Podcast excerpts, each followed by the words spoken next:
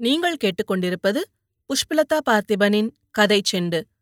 ஜெயகாந்தன் எழுதிய ஒரு மனிதன் ஒரு வீடு ஒரு உலகம் அத்தியாயம் பதினைந்து. துரைக்கண்ணு போன பிறகு ஹென்ரியும் தேவராஜனும் காப்பி கடையின் முன்னால் மூங்கில் தட்டி நிழலில் நின்று கொண்டிருந்தனர். கடைத்தெரு ஜனக்கூட்டம் நிறைந்து காணப்பட்டது. கிருஷ்ணராஜபுரத்தில் இன்று சந்தை நாள். திரௌபதி அம்மன் கோயில் திடலிலேதான் சந்தை கூடும். காப்பி கடையின் முன்னாலிருந்து பார்க்கும்போது திருவிழா கூட்டம் மாதிரி இருந்தது. காப்பி கடைக்கு பக்கத்திலேயே நாலடி உயரத்துக்கு கோபுரம் மாதிரி ஈர மண் ஒட்டிக் கொண்டிருக்கும் மரவள்ளிக் கிழங்கை குவித்து வைத்துக்கொண்டு ஒருத்தி பாட்டு பாடுவது மாதிரி விலை கூறி வியாபாரம் செய்து கொண்டிருப்பதை மனம் பறிகொடுத்து பார்த்தான் ஹென்றி. அவள் இவனை பார்த்ததும் வெட்கம் மிகுந்து வெள்ளையாய் சிரித்தாள். வேறுபுறம் முகம் திருப்பிக் கொண்டு அவன் தன்னை பார்க்கிறான் என்ற நினைப்பு தவிர வேறொன்றையும் மனசில் கொள்ளாமல் இன்னும் கொஞ்சம் உரத்த குரலில் பாடினாள். ஒடியா ஒடியா கழுக்கண்டு மாதிரி கிழங்கு. என்று கூவியவாறே சற்று பொறுத்து அந்த ஆள் இன்னும் நின்று பார்க்கிறானா? என்று தெரிந்து கொள்ள மறுபடியும் இந்த பக்கம் திரும்பினாள். ஹென்றி வேடிக்கை பார்த்து கொண்டிருப்பதை கலைக்காமல் இருக்க எண்ணிய தேவராஜன் இங்கே நில்லுங்கள் நான் போய் சைக்கிள் எடுத்துக்கிட்டு வரேன் என்று சொல்லி கடைத்தெருவின் குறுக்காக நடந்து எதிர் சாரிக்கு போனான். கிழங்கு விற்று கொண்டிருந்தவள் ஹென்றியை பார்த்து இப்போது சிரித்துக் கொண்டே கேட்டாள். கிழங்கு வாங்கிக்கின்னு போங்களே ஹென்றி சிரித்துக்கொண்டே சட்டைப்பையில் கையை விட்டு பர்ஸை தேடினான். குளிக்கத்தானே போகிறோம் என்ற நினைப்பில் தான் பர்ஸ் கொண்டு வரவில்லை என்று அவனுக்கு புரிந்தது. அதற்குள்ளாக அவள் முற்றிய கிழங்காக ஒன்றை முழ நீளத்தில் பொறுக்கி எடுத்து மண்ணை துடைத்து மடக்கென்று இரண்டாக முறித்து அவன் முன்னால் நீட்டி கிழங்க பாருங்க இன்னும் கொஞ்ச நாழி கழிச்சு வந்தீங்கன்னா கிடைக்காதுங்க என்று கிழங்கு விற்கிற அக்கறையைக் காட்டிலும் இவன் இந்த கிழங்கை வாங்கியே ஆக வேண்டும் என்று ஆசைப்படுகிறவள் மாதிரி சொன்னாள். அவள் உடைத்துக் காட்டிய கிழங்கின் உட்புறம் வெள்ளை வெளையர் என்று அவள் சிரிப்பது மாதிரியே இருந்தது. ஹென்றி பள்ளிக்கூட பையன் மாதிரி சிரித்துக்கொண்டே சொன்னான். நான் பைசா கொண்டு வரலம்மா. நாங்க ஆத்துக்கு குளிக்கப் போய்கிட்டு இருக்கோம். கிழங்குக்காரிக்கு இவனோடு இன்னும் கொஞ்சம் பேச வேண்டும் போல இருந்தது. நீங்க வாங்காட்டி போகுது. கிழங்கு எப்படின்னு பாருங்க. என்று சற்று முன் உடைத்த துண்டுகளில் ஒன்றை அவன் கையில் கொடுத்தாள். வீட்டுக்கு எடுத்துக்கின்னு போங்க. காசி கொடுத்து அனுப்புவாங்க. வாங்கிக்கின்னு வர சொல்லி. என்று அவள் சொல்லும்போது ஹென்றிக்கு சிரிப்பு வந்தது. அவன் அந்த கிழங்கை கையில் வைத்து திருப்பி திருப்பி பார்த்தான். அவன் அதற்கு முன் அந்த கிழங்கை பார்த்ததும் இல்லை சாப்பிட்டதும் இல்லை.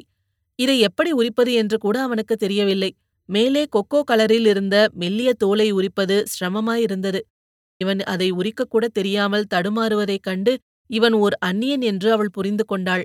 சற்று முன் அவன் அவளுடன் ஒரு வார்த்தை பேசியது நினைவுக்கு வர இவனுக்கு பாஷை தெரியாதோ என்கிற சந்தேகம் அவளுக்கு எழாமல் இருந்தது. இப்படி உரிக்கணுங்க என்று உள்ளிருந்த வெள்ளைத் தோலையும் சேர்த்து நகத்தால் பெயர்த்து காட்டினாள். அவிச்சு தின்னா நல்லா இருக்கும் சுட்டும் தின்னலாம் அவள் கற்றுத்தந்த மாதிரியே ஹென்றி கிழங்கை உரித்தான். இப்படி உரிப்பது சுலபமாயிருந்தது உரித்த தோலை போடுவதற்கு முன்னால் அந்த வெள்ளைப் பகுதியை முன்பல்லால் கடித்து ருசித்துப் பார்த்தான். திஸ் இஸ் ஆல்சோ நைஸ் என்று சொல்லிக்கொண்டே ஒரு பெரிய தோலை தின்றான். ஐய அதை தின்றதில்லைங்க என்றவள் ஹென்ரியை நோக்கி கை நீட்டி சிரித்தாள். அப்போது சைக்கிளை தள்ளிக்கொண்டு தேவராஜன் வந்தான். இவன் கையில் கிழங்கை வைத்து உரித்துக் கொண்டிருப்பதை பார்த்து சற்று முன் இவன் தோலை தின்றபோது கிழங்குக்காரி சொன்ன விதமாகவே ஐய வாட் இஸ் திஸ் என்று தன்னை அறியாமல் கேட்ட தேவராஜன் உடனே நிதானித்துக் கொண்டு யூ லைக் திஸ் நம்ம வீட்ல நிறைய கிடக்குதுங்க என்று சொல்லிக்கொண்டே கிழங்குக்காரியிடம் திரும்பி விலை கேட்டான். அவள் ஒரு தூக்கு கிழங்குக்கு விலை சொன்னாள். இப்ப அவர் கையில கொடுத்திருக்கியே அதுக்கு எம்மாங் காசு கேக்கற? என்றான் தேவராஜன். அவள் கொஞ்சம் அலட்சியமாக அவனை பார்த்தாள். நான் ஒன்னும் அவருக்கு வேலைக்கு விக்கல என்று வெடுக்கென்று சொல்லிவிட்டு மறுபடியும் வேறுபுறம் திரும்பி ஒடியா ஒடியா கழுக்கண்ட மாதிரி கிழங்கு என்று பாட ஆரம்பித்தாள். காப்பி கடையிலே இருந்து கல்லில் தோசை வார்க்கிற சத்தம் கேட்டது. ஹென்றி திரும்பி பார்த்தபோது ஆறேழு பேர் கிராமத்து மனிதர்கள் அங்கு பெஞ்சுகளில் உட்கார்ந்திருந்தனர். சற்று முன் தண்ணீர் எடுத்துக்கொண்டு போன அம்மாள் நின்றவாறு ஒரு சிறிய மேசை போலிருக்கும் தோசைக்கல்லில் ஆறு தோசைகளை வார்த்து கொண்டிருந்தாள். ஒரே சமயத்தில் இப்படி ஆறு தோசைகளை வார்த்து அவன் பார்த்ததே இல்லை. ஒரு மேடையின் மீது அடுப்பு சட்டி நீள சதுர வடிவில் தோசைக்கல்லை வைத்துக்கொண்டு வரிசையாக வெள்ளை வெள்ளையாய் மாவை முண்டு காம்பஸ் வைத்து வட்டம் போட்டது மாதிரி ஒரே அளவில் சரியான வட்டங்களாய் அவள் மாவை தீட்டுகிற அழகை ஹென்றி பார்த்து கொண்டே நின்றான். அந்த மாவின் மீது சில வினாடிகளில் புள்ளி புள்ளியாய் ஓட்டைகள் ஏற்படுவது அவனுக்கு ரொம்ப ரசமாகவும் பார்க்க அழகாகவும் இருந்தது. தேவராஜனுக்கு கொஞ்சம் போர் அடித்தது. இந்த போக்கில் போனால் கடைத்தெருவை தாண்டுவதற்குள் சாயங்காலம் ஆகிவிடுமே என்று நினைத்தான். புறப்படலாமா? என்று மெதுவாக கேட்டான். ஓஎஸ் என்று சொல்லி உடனே திரும்பி அவனுக்கு முன்னால் நடந்தான் ஹென்றி. போகிற வழியில் இவர்களுக்கு குறுக்காய் ஒரு வண்டி வந்து பாதையை மறித்தது. அந்த வண்டி நிறைய சாம்பல் பூசணிக்காய் பெருசு பெருசாய் நிறைத்து அடுக்கப்பட்டிருந்தது. கடைத்தெருவிலிருந்து கொஞ்சம் தாழ்ந்த அந்த சந்தை திடலுக்கு பாரம் மிகுந்த அந்த வண்டியை பக்குவமாக இறக்கிக் கொண்டிருந்தான் அந்த வண்டிக்காரன்.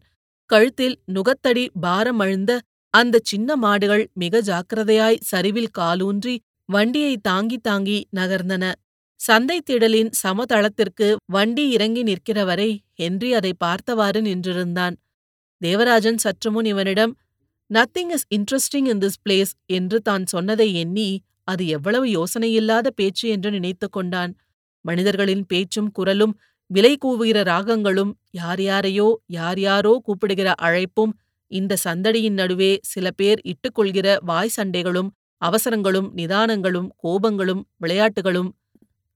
சைக்கிளை தள்ளிக்கொண்டு நடந்த தேவராஜன் திடீரென்று மூக்கை பிடித்துக் கொண்டான். குப்பென்று கருவாட்டு நாற்றம் அடித்தது. கடைத்தெரு முடிந்து குடியானவர் வாழ்கிற தெருக்களில் நுழைகிறவரை கூட்டமும் நெரிசலுமாய் இருந்தது. தேவராஜன் சைக்கிளில் ஏறி உட்கார்ந்து ஹென்ரியின் நடை வேகத்துக்கேற்ப அவன் கூடவே வளைந்து வளைந்து வந்து கொண்டிருந்தான். நீங்களும் பின்னால் ஏறிக்கலாம் என்று ஹென்ரியின் ஓரமாக வந்தான். ஹென்ரிக்கும் ஆசையாக இருந்தது. சைக்கிள் நகர்ந்து கொண்டிருந்ததால் சைக்கிளை பிடித்து ஒட்டி ஒட்டி வந்தும் எம்பி உட்கார்ந்து கொள்ள முடியாமல் தவித்தான் ஹென்றி தன்னுடைய இயலாமைக்காக அவன் சிரித்தான். இதற்குள் சாணி பொறுக்கிக் கொண்டிருந்த சில சிறுமிகளும் சில கோவனாண்டி சிறுவர்களும் இதை வேடிக்கை பார்க்க ஓடி வந்தார்கள். தேவராஜனுக்கு அவர்களை விரட்ட வேண்டும் போலிருந்தது அதைவிடவும் புத்திசாலித்தனம் இவனை ஏற்றிக்கொண்டு இங்கிருந்து வேகமாக போய்விடுவது என்று நினைத்து வேலி ஓரமாக இருந்த காணிக்கல்லில் இடது பாதத்தை ஊன்றி சைக்கிளை நிறுத்தினான். கமான் இப்போ ஏறிக்குங்க என்று அழைத்ததும் பின்னால் வந்து கொண்டிருந்த ஹென்றி கொஞ்சம் ஓடி சைக்கிளை பிடித்து பின்னால் ஏறி உட்கார்ந்து கொண்டான். உட்காந்தாச்சா ஓ எஸ். நல்லா பிடிச்சுக்கிட்டீங்களா? போகலாமா? S ready. தேவராஜன் அந்த மண் சாலையில் சைக்கிள் டயர்கள் சரசரவென ஓசை எழ வேகமாய் மிதித்தான்.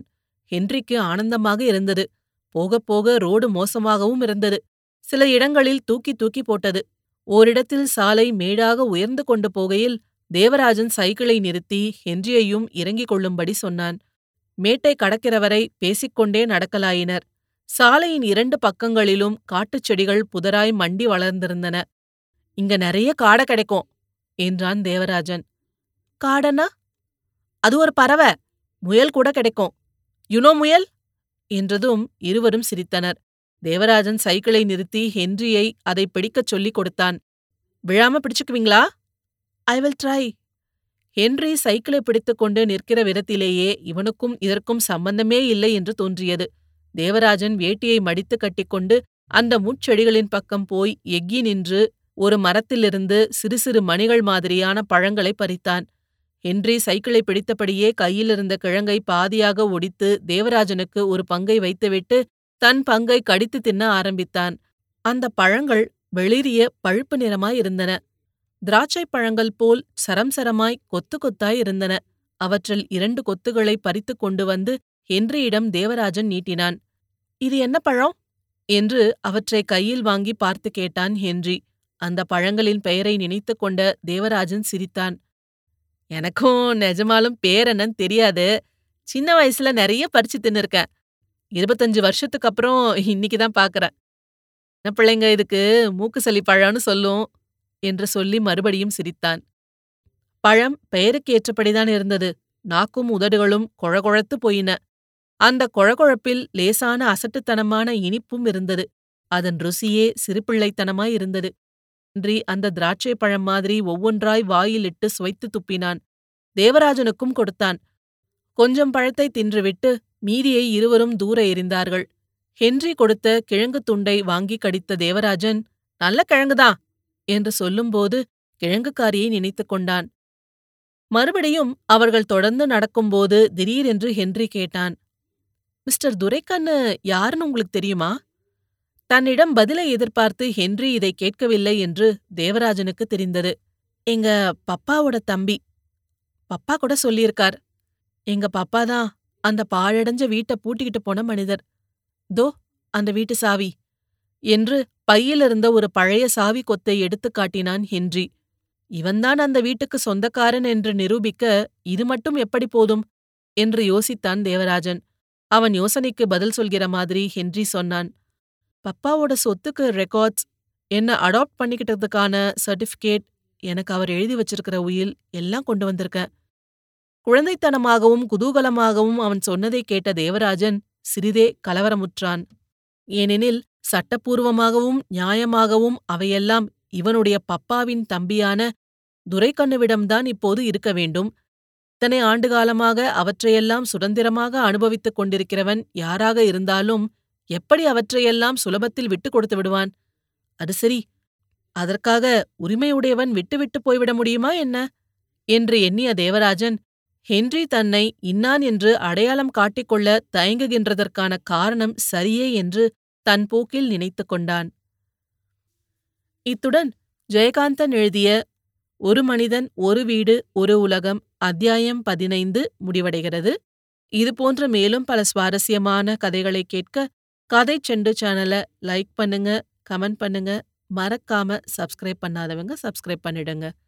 மீண்டும் அடுத்த அத்தியாயத்தில் சந்திப்போம். நன்றி.